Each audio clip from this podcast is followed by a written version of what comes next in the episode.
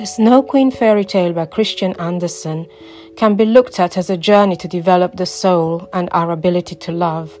In order to develop our soul, we have to work on our femininity and masculine within us and develop a collaboration between these two parts. The feminine part that Jung calls the anima, which deals with relationships, emotions, being empathic, being able to love, and the masculine attributes, the animus, which um, deals with everything that is action. This fairy tale is divided in seven stories. I'm going to narrate each of the seven stories. Each one of them represents a step to take us toward finding love for ourselves and others. I will then explain what each story means. Metaphors and symbols in fairy tales help us to deal with issues in our own life.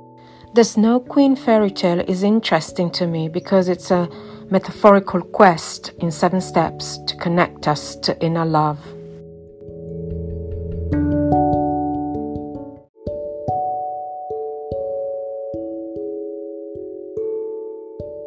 The Snow Queen, a tale in seven stories. This is the first story which has to do with a mirror and its fragments. Now then, we will begin, and when the story is done, you shall know a great deal more than you do now. There was a terribly bad hobgoblin, a goblin of the very wickedest sort, and in fact, it was the devil himself. One day, the devil was in a very good humor because he had just finished a mirror which had this peculiar power. Everything good and beautiful that was reflected in it seemed to dwindle to almost nothing at all, while everything that was worthless and ugly became most conspicuous and even uglier than ever in this mirror.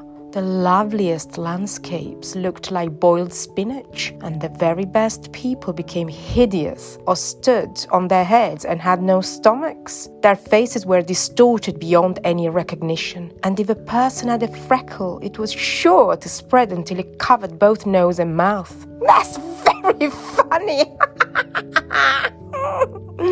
said the devil. If a good thought passed through anyone's mind, it showed in the mirror as a carnal grin, and the devil laughed aloud at his ingenious invention.